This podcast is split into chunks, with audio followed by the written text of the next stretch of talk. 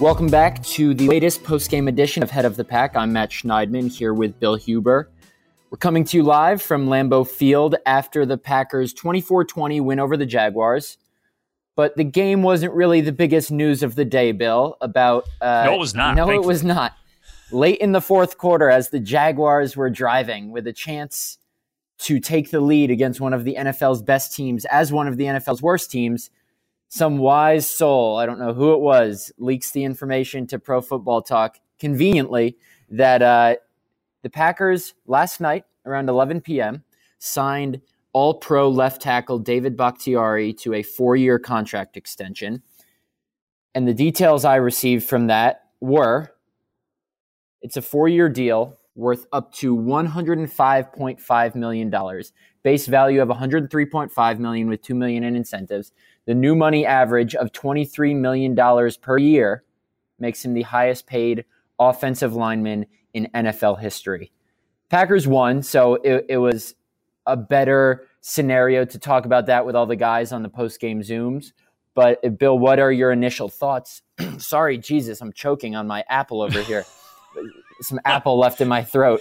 I'm not eating. And this will be the tr- last head of the pack podcast because Matt has died. Trust me, I'm not eating while I'm podcasting. It's just some some apple seeds stuck in my throat. I don't know. But Bill, what are your initial thoughts on, on the Packers getting this done? Were you surprised that it got done mid-season? Um, no, because I, I think in in in GM Brian and Gutekunst got got to this during his Zoom with us, but this is really the only way to work this thing with the. I mean, the cap's going to go down twenty five million dollars next year. So you couldn't really franchise them because a franchise what was a franchise like 18 million, something like that. So if you know, say it was 18 million, that would have all been on the 2021 cap, which they have no cap space. So really, the only way to work this is to do the midseason extension. You eat up some of the cap space that's left for this year. Um, I, I'm, assuming without seeing it that the base contract for 2021 is probably a little bit low, and then he then he really, really, really gets paid in 22, 23, and 24. So I think this is the way to kind of get around the gigantic cap problems that, that everybody's going to have. Yeah, and it, that's a fantastic point because that's obviously the, the most pertinent football information. And, and Goody said, you know, this won't hinder our, our chances of, you know, re signing Aaron Jones or Kevin King. But like we've talked about on this podcast before, I think we knew they were going to extend Bakhtiari, even though listening to him talk tonight, um, he didn't always feel that way. there were times where he said he told himself or or mentally prepared himself to I- enjoy every last game he plays here, just in case uh, he's in a different uniform next year, so it doesn't hit him so hard when it happens. So I thought that was interesting. We'll see what this means for Aaron Jones, Kevin King, Corey Linsley, Jamaal Williams, those guys. You were here when they drafted Bakhtiari, 109th overall in 2013 and you're a big draft guy. You talk to all these assistant coaches. What do you remember about that day? And this is going to be a dumb question, but did you ever think he could become the player he is now? No, of course not. Um, I think it was pretty much unanimous. Right tackle, maybe guard, could probably play center for you. Um, that that was that was the thoughts of people. I remember he came here and he played. I think he played left tackle his rookie minicamp, but in 2013, the Packers moved Brian Bulaga from right tackle to left tackle. It was going to be Bulaga at left tackle. And if I remember right, Bakhtiari, God, I'm drawing a blank who was, maybe Marshall Newhouse. It might have been Bakhtiari against Marshall Newhouse at right tackle. Uh, then Bulaga gets hurt during training camp. I think it was family night with his ACL. And then they put Bakhtiari at left tackle. And the rest is history. It's amazing, man. I looked this up a little while ago. Of the current 32 starting left tackles, 19 are first round picks. I'm, I'm guessing it's probably even more know, like Tyron Smith's out, so it's, it's probably even a higher number than that. But there are more starting left tackles who are first round picks than quarterbacks. That is how premium uh, premium of a position that is viewed around the league by talent guys like Gutekunst. So it's the second most important position in football. It is. You, um, you either have one or you don't. You know, I, I had people lamenting the lack of depth at left tackle. Please, th- there are no backup left tackles. There are maybe 15 good starting left tackles. Yes. Um, to have one um, you generally have to draft through the nose to get one, and then you pay through the nose to keep them. The Packers are fortunate to use a fourth round pick to get one, and obviously very smart to pay through the nose to keep them because with, without a left tackle, it is really, really hard.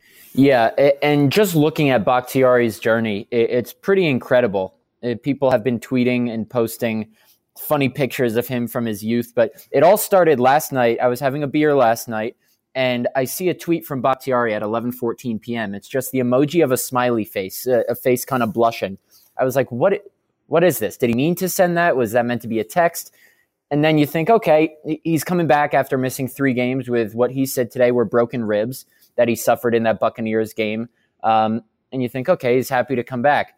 And when you see the news come out today, you're like, ah, and, and you hear that the deal got done around 11 p.m. last night, and that's when he signed on the dotted line. He, he's always been a clever son of a gun, that David Bakhtiari. And and Brian Gutekunst told a, a, a fun story when we talked to him tonight. In his first year as college scouting director for the Packers in 2012, he flew out to Boulder, Colorado. Colorado was I think you could say the worst team in college football. They were 0 7 or 0 8 at the time. They ended up finishing 1 11 that year. Gutekunst wanted to see if anyone out there was worth worth a damn, worth his time. And he asked around and said, "Who's your best player?" Because really, that's the only guy that was going to be worth his time. And uh, the unanimous answer was our left, our junior left tackle, David Bakhtiari. He says him and Ted Thompson and all the front office guys had a higher grade on him than the fourth round, but Bakhtiari fell to them at the 109th pick, and now here, eight days later, that one guy that was worth a damn out in Boulder, Colorado, in, in fall of 2012, is now the highest paid offensive lineman in NFL history. So it's it's pretty interesting to see the journey David Bakhtiari has been on. It was nice to see. Uh, I mean, I feel bad because I made him cry on the Zoom after the game where when I asked him, you know, if a teenage David Bakhtiari was told he would one day be the highest paid lineman in league history, what would he say? and it, I counted. It took him 13 seconds to say any words. Like he was choking. He was not like me, but he was choking stu- like you. Yeah, he, he, was stuttering. He was holding back tears. He was chuckling to hold the tears back, and it was just a, a really nice moment um, on a on a human level, obviously. And oh, I wanted to add one more thing on Bakhtiari. Rodgers sounded like a proud father talking about him, and he said Bakhtiari is the best left tackle in football and a future, probably a future Hall of Famer. Could you see that happening? He's a four-time All-Pro. So yeah, I mean, I mean, all the Hall of Fame, and you know, to be captain obvious here is for the best of the best, and he has been the best of the best. And he, you know, and All Pros not, not like a Pro Bowler. Analytics. There aren't a lot of left tackles no. that make the All Pro team. No, in what I mean, what a luxury for Matt LaFleur to to and Nathaniel Hackett to start drawing up a game plan, and whoever's at right right defensive end, right outside linebacker, whatever the scheme 69's got him, and you just move on. To, to not have to worry about that is amazing. But no, yeah, he is he is well on his way to a Hall of Fame career with, with those four All Pros. Yeah, and, and I mean, listen, being a good left tackle is one thing. Being tasked with protecting the blind side of one of the greatest quarterbacks of all time is a whole nother thing. And Bakhtiari has lived up to those expectations and then some. And, you know, he deserves whatever he was paid. Um, like like he said, he didn't know. There were times where where negotiations naturally got contentious, um, and he didn't know if this was going to get done, but it did.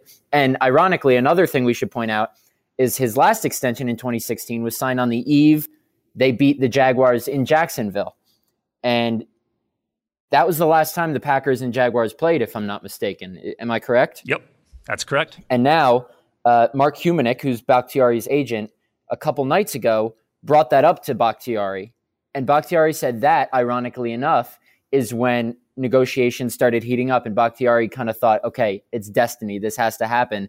And Humenik called Bakhtiari on Friday night and said, we have to talk. And Bakhtiari thought, oh boy, this is either really good news or really bad news. They kind of talked, saw it was coming to the finish line, this deal, and then it got done on Saturday night. They wanted to get it done before Sunday because uh, the deal doesn't become official until the next league day or, or, something, I believe. And so they wanted it to happen before the game. Bakhtiari only told close friends and family members because uh, he didn't want to tell anyone that would that would leak the secret and, and have it be a distraction before the game. So that's how that all went down. So looking for an assist with your credit card, but can't get a hold of anyone. Luckily, with 24 7 US based live customer service from Discover, everyone has the option to talk to a real person anytime, day or night. Yep, you heard that right. You can talk to a real human in customer service at any time. Sounds like a real game changer if you ask us. Make the right call and get the service you deserve with Discover. Limitations apply. See terms at discover.com/slash credit card. Yeah, the game. 24 20. Packers could have easily lost this game. Um, what does this game say about the Packers, who are now the number one seed in the NFC and owner of the lone playoff bye uh, with a tiebreaker over the Saints and the Seahawks lost today? Is, is today's game a reason for concern long term? Man, I don't know, man. I, they should have lost. They, they should have lost any number of times.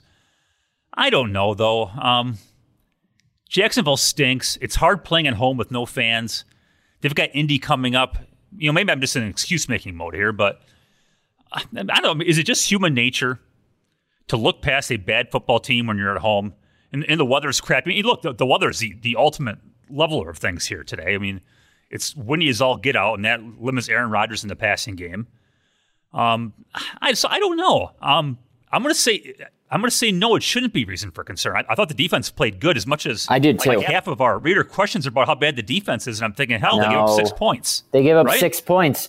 Six I mean, points. Six points because seven came on the punt return, and seven came on the short field that Davante Adams fumble gave them.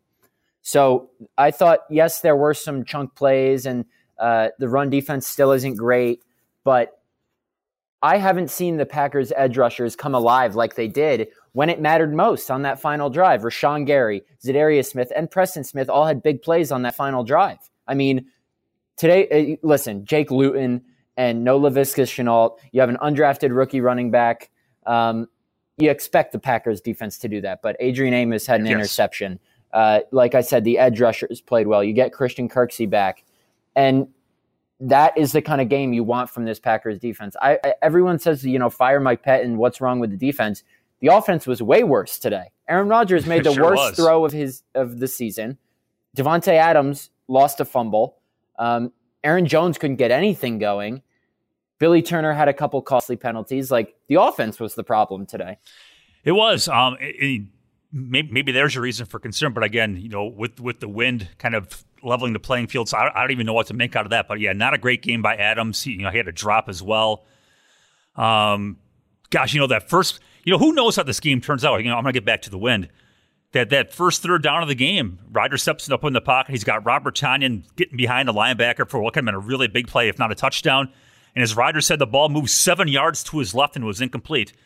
You know, everyone's talking about energy. If Rodgers hits Tonyan for a touchdown right off the bat, maybe they win by 30. I mean, who knows? It's just it's just the way it goes. Yeah, I, I wouldn't be concerned long term about the offense. I mean, next week's game against the Colts is going to be a very telling game and a very good barometer. We've said that a couple times, you know, a good measuring stick game. We saw that against the Saints, we saw that against the Buccaneers. Saints game was like, all right, Packers are for real. Buccaneers game, all right, maybe they're not. So this being the the the rubber match of of um, measuring stick games, I think coming up against the Colts in Indianapolis next week. Colts blew the Titans out of the water in the second half on Thursday night. They're six and three atop the AFC South, so that'll be a really good game. Um, I wanted to talk about Davante today because, or no, sorry, Marquez Valdes-Scantling. Here's a guy who um, has a lot of drops, as we've talked about, and, and the MVS experience is what we've dubbed it here on on this show. Um, is maddening for Packer fans to watch. He didn't have any bad today. He didn't have any drops. He had uh, the 78 yard touchdown, tremendous abilities after the catch. It, yes, it helped that the, the, ref threw a nice block there at the end, and how that ref stayed on the field after going flying into orbit was beyond me. But four catches for a career high 149 yards and a touchdown. He had a couple big plays today. Uh, uh what do you think of the day he had? And if they get this MVS and they get Allen Lazard back, which I don't know if they will, I wonder if he had a setback. Um, what do you think this MVS can do for the Packers down down the home stretch? Yeah, he was really good, and, and I'm trying to find my notes. He had that third down catch where Rodgers rolled out to his right, and and look, I mean, MVS found the hole, settled down in the defense. Rodgers threw it to him. That, I mean, that was a big play. That's what you need. I mean, the Vikings came in here and won a couple weeks ago. and I realized Adams scored three touchdowns in that game, so it seems kind of weird to say the Vikings held him down. But he didn't do a whole lot beyond those touchdowns. And the Packers didn't have anybody else step to the forefront. This is what they need. If teams are going to be able to limit Adams, and Adams said eight for 66 today, they need someone, anyone, to pick up some of that slack. He was he was fantastic. Um, I, I, don't know. I don't know what more you could ask. Like he had, he made the big plays. He had the, the clutch play. He had that run after catch play to set, set up the go ahead touchdown. Um, yeah, I don't think you can expect this every game, but this is a huge, huge game for him. I, I would think a huge game for him, Matt. Yeah, no doubt. And, and I think I wasn't on his Zoom call because we were on with Bakhtiari and Rodgers and LaFleur, but um, I'll have to take a look back at what he said and what he saw in all those plays. But I think this MVS would be huge for the Packers. And with Lazard, it's interesting. I know Matt LaFleur said he didn't have a setback, but um, when Lazard didn't practice on Friday, I thought, okay, maybe they're just uh, sitting him out to avoid disaster and you know a freak injury in a Friday practice because he's ready. And Matt LaFleur said he was he was really close, but they didn't activate him today. It like, are you starting to get a sense maybe his season's over, or like, are we going to see him activated this week? I think he activated this week. You know, Ian Rapoport on Friday mentioned that he didn't practice, um, but said the expectation was he'd be ready to go for next week. So, I, I you know, say what you want about Ian. I don't think he's probably. I would find it hard to believe he's wrong on that, but it, it did strike me that he didn't practice tonight, and I thought the same thing that something must have happened. Unless the plan was, hey, he's not going to play on Sunday. Um, let's just focus on the guys who are going to play. So maybe that was it. But uh, again, just based on Rapoport's tweet on Friday, I, I'm I'm assuming everything's fine. Yeah, I, I think that'll be the main thing to monitor and practice this week as we approach Colts Colts week. Um, but other than that, not much else to discuss from this clunker of a game. We do have a bunch of questions, so let's get to some of those. What do we got? Well, we got a couple on the special teams, Matt. Oh, um, oh. but so while while I while I dig them up, um, this is why I, I will say on J.K. This is why punting average is one of the most overrated stats in football because J.K. Scott hits an absolute bomb, 59 yards, I want to say. But the punt returner, Keelan Cole, didn't have to move. And I looked, he had 20 yards of running room when he fielded the ball. I mean, good luck covering that punt. It was a line drive. Yeah. I mean, and, and J.K. Scott got. Go ahead. Was there a question in there? Sorry. no, I'm trying to find him. You're, yeah, you're yeah, just you're Scott venting. That, J.K. Scott, he looked like a punter trying to tackle a wide receiver. Well, yeah, he, he that that was. I saw a tweet from Kevin Clark, who who writes for the Ringer. He said, J.K. Scott, it, that that play you just felt like J.K. Scott fell down, even though he didn't really fall down. And Pat Pat McAfee, obviously everyone knows who that is, said J.K. Scott's just got to launch his body and try and go for the tackle. You can't get juked out of your shoes if you're already midair. Yeah, that was like that. That'll be something that the Jaguars guys will watch probably 15, 20 times on film on Monday. And while they'll be hurting from the loss, they'll watch it and rewind it and play it again, and they'll just laugh their asses off. That's just that's just how football players are. Um, questions. We didn't get this right away, Matt. So I'll, I'll ask it. Christopher Karlecki wants to know what about the injuries today? I don't think there were any because I mean, I mean, Adams came back, Savage came back. Am I, am I missing something? No, they both came back. So uh, I think those two. Tyler Ervin. Oh, Tyler, Ervin. Tyler Ervin, yes. left with the rib injury, didn't return. You know that affects things because he's a big part of the motion game, big part of the return game. Um, they had to put Josh Jackson back there, kind of put Malik Taylor and Jamaal Williams as a, a shared return game back there. Um, so that could be significant, not significant, but that would be impactful if that is broken ribs like David Bakhtiari. I'm just speculating there. We don't know what it is, but um, that would be the only injury that we'll receive an update on tomorrow. But aside from that, Davante and Savage, obviously not bad because they were able to return, and Davante did so, and then uh, caught that incredible touchdown pass. And um, what should have been his second touchdown of the day if Billy Turner hadn't held, which he did. That was a good call. And, and Rodgers just said, you know, 17 is different. He's built different. He's special because of what he was able to do after that injury, which was an ankle injury, by the way. All right, Blaine, three stacks. Why are they so cautious with Aaron Jones, or has he looked like his old self since coming off of the injury? I will say Aaron Jones did have 18 touches today. 18 touches. They're giving him the same workload as he would normally get. I just don't know if it was the Jaguars' D line was good. The Packers' offensive line wasn't getting any push, but 13 carries for 46 yards, not great. Five catches for 49 yards. That's that's a typical Jones receiving day. So I wouldn't say it's it, it's been that he hasn't looked like his normal self. It might just be a game by game thing. If this continues, then we can look more at it. But you know, I'll trust Jones. He said he's he's felt like his normal self uh, after returning from that calf injury. So I'll, I'll take him for his word. Me as well. I, I mean, he is when he gets the ball and he gets a a chance to cut and go. I mean, he just gets through holes there. You know, a typical guy would get two or three yards, and Jones gets seven or eight. He is his ability to accelerate like it is pretty amazing. Um, Nate Dassau wants to know. This is a great question, and, and Matt Lafleur would like to know the answer to this as well. Why is this team having so much trouble with having enough juice for games? That's a great question. You know, I think it's because they're having water for breakfast instead of apple juice, orange juice, you know, that kind of stuff. No, it, it's incredible. It really is. Like, I don't know if it's the wind that has been the case uh, in their last two home games, playing down to their opponent, the Vikings and and the Jaguars, but that's that might be the biggest concern out of anything that we've heard so much about the culture change, and then these guys come out flat on game day against some of the worst teams in the NFL at the time, the one win teams. And and Matt LaFleur said, you know, that is concerning. We got to take a long, hard look at why we're not coming out with the right mindset on game day. And normally, mindset and effort are, are just such cliches, but it's visible this year. The Packers don't have it in their last two home games.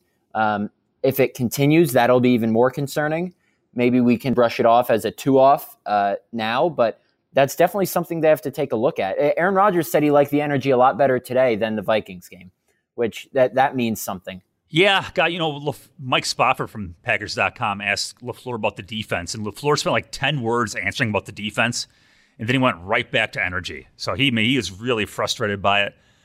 Again, maybe I, I just think it's a one and seven football team, and you know you, you can't go into a game acting like you've won. But I just think that was probably part of it. I just think it's a crappy day. It's a crappy football team.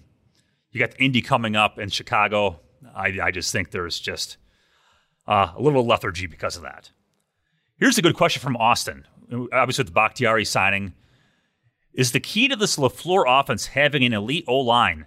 Does it make sense to lock up Bakhtiari and Linsley, keeping the best over line, best overall O line unit in the NFL together for a few more seasons. Yeah, I mean, on plays like the touchdown to Davante Adams, I tweeted a picture of it, but it was incredible how much. Maybe that was more uh, a credit to the the play fake, the fake handoff to Aaron Jones, but the amount of space that Aaron Rodgers had on that play was incredible, and that that's just one of the instances where the protection up front has done a great job. It does rely on that because you know Aaron Rodgers is great at at improvising, but he has arguably the best offensive line in the NFL.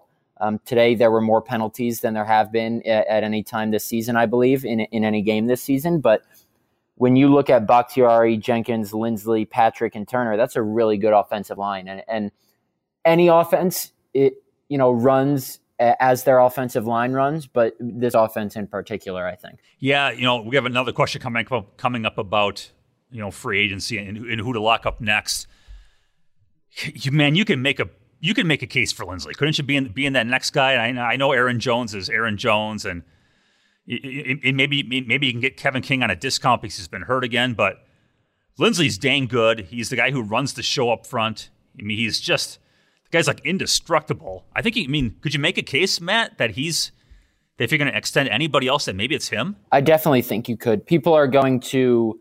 Um, say no, Aaron Jones, because you have Lucas Patrick at center, you have Jake Hanson, but Corey Linsley, you could make a case is more valuable to this team than than Aaron Jones. I mean, Jamaal Williams went for over 100 total yards in both games he played uh, in place of Aaron Jones, and Corey Linsley.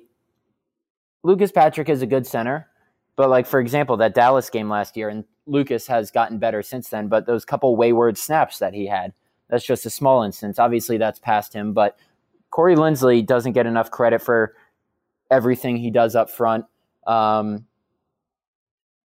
I think the center position in general is just underappreciated, but diagnosing the opposing defense with your head up, hand on the ball, getting off a good snap, and then blocking right away, it, people don't appreciate that enough. And Rodgers loves Linsley, I, and I definitely think you could make a case that he's the next guy in line. Totally agree.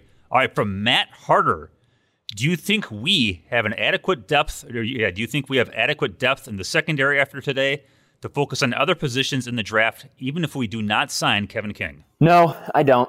I mean, Chandon Sullivan and Josh Jackson. Josh Jackson's actually played pretty well. In, in you know, I know he had uh, a costly penalty against the Buccaneers, and he has, you know, chunk plays allowed here and there, but he's played pretty well. I, I still think Um, you're going to have Jaire next year. If you don't have Kevin, I don't think you can go into next season with, with just Josh Jackson and Chandon Sullivan. Ka'dar Hollman played has played nicely, so maybe they do. You know, you, you probably still want to draft a corner in the mid to late rounds for depth, but um, if Kevin leaves, you, you have your starters on the roster. You're not going to draft a guy and start a rookie. Maybe you go out and get a proven guy in free agency, but you know, Jaire and if Josh Jackson is still getting a lot of playing time this year and proving that he can do it, I, I could see Josh Jackson and Jaire being the starting two next year. What about you? Yeah, Jackson's been a real surprise, hasn't he? I mean, He we talked about it.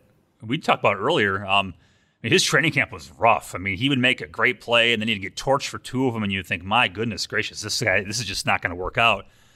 But he's been pretty good, you know. And again, I realize that the Jaguars have a backup quarterback, and Shenault, their number other starting receiver, is out. I mean, I, I get all those things, but since that Tampa Bay game, he really has settled in. Yeah, I, I think so, and and that's a good point. Um, th- these five weeks, if anything, have given the Packers a good look at what they have at cornerback for for for next year if they don't keep King.